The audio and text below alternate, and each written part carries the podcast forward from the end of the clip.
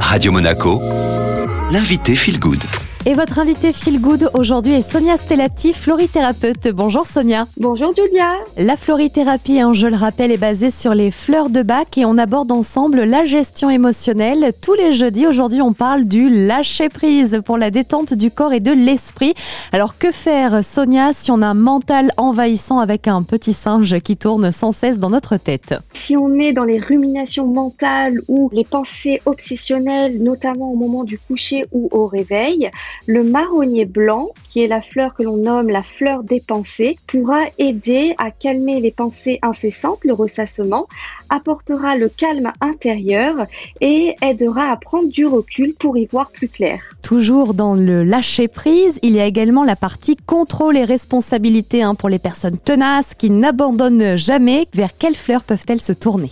Pour les personnes qui ont le sens du devoir et des responsabilités, comme par exemple les chefs d'entreprise hein, qui sont courageux et sur qui on peut compter, on peut utiliser la fleur du chêne qui est la fleur de l'endurance et qui va aider en fait à ralentir et à respecter les besoins parce que bien souvent lorsqu'on est voilà dans ce schéma d'exigence, on peut négliger les besoins au profit de l'engagement. Donc le chêne va apporter plus de souplesse et de modération dans le quotidien et dans la façon de fonctionner. Il y a également euh, l'exigence, hein. ça, ça peut concerner beaucoup de personnes lorsqu'on est très dur envers soi-même. Là aussi, Sonia, vous avez la fleur pour nous. Tout à fait, lorsqu'on est dur envers soi-même, comme vous disiez, ou avec beaucoup de principes, un régime de vie sévère, des règles strictes, et que du coup on ne s'autorise pas beaucoup de plaisir, eh bien l'eau de roche, qui est la seule qui n'est pas une fleur d'ailleurs parmi les 38, que l'on appelle la souplesse d'esprit, va aider à, à se détacher de ces exigences excessives, des ambitions élevées pour vivre de façon plus harmonieuse et pour s'accorder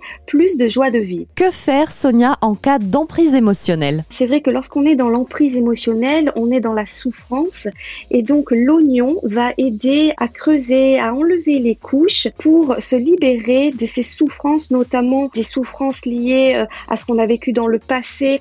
Eh bien, l'oignon va nous aider à ôter toutes ces barrières psychologiques qui se sont créées pour favoriser un équilibre émotionnel et apporter une vision plus positive de la vie. Et enfin, pour clore cette thématique dédiée au lâcher-prise, il y a également les blessures pendant l'enfance hein, dont certaines personnes peuvent souffrir et il y a une fleur qui peut les aider. J'ai choisi le muguet, c'est lorsqu'en fait on a perdu la spontanéité et que l'on se retient à cause des conditionnements qui soient sociétaux ou familiaux ou professionnels et que on est comme dualité à l'intérieur de nous-mêmes parce que à la fois on refuse de se conformer aux conventions sociales, mais on a des difficultés en même temps à suivre son propre chemin.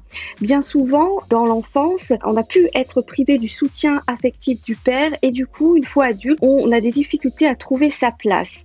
Alors le muguet va nous aider à être qui on est, à se libérer des conditionnements extérieurs qui empêchent de se réaliser soi-même.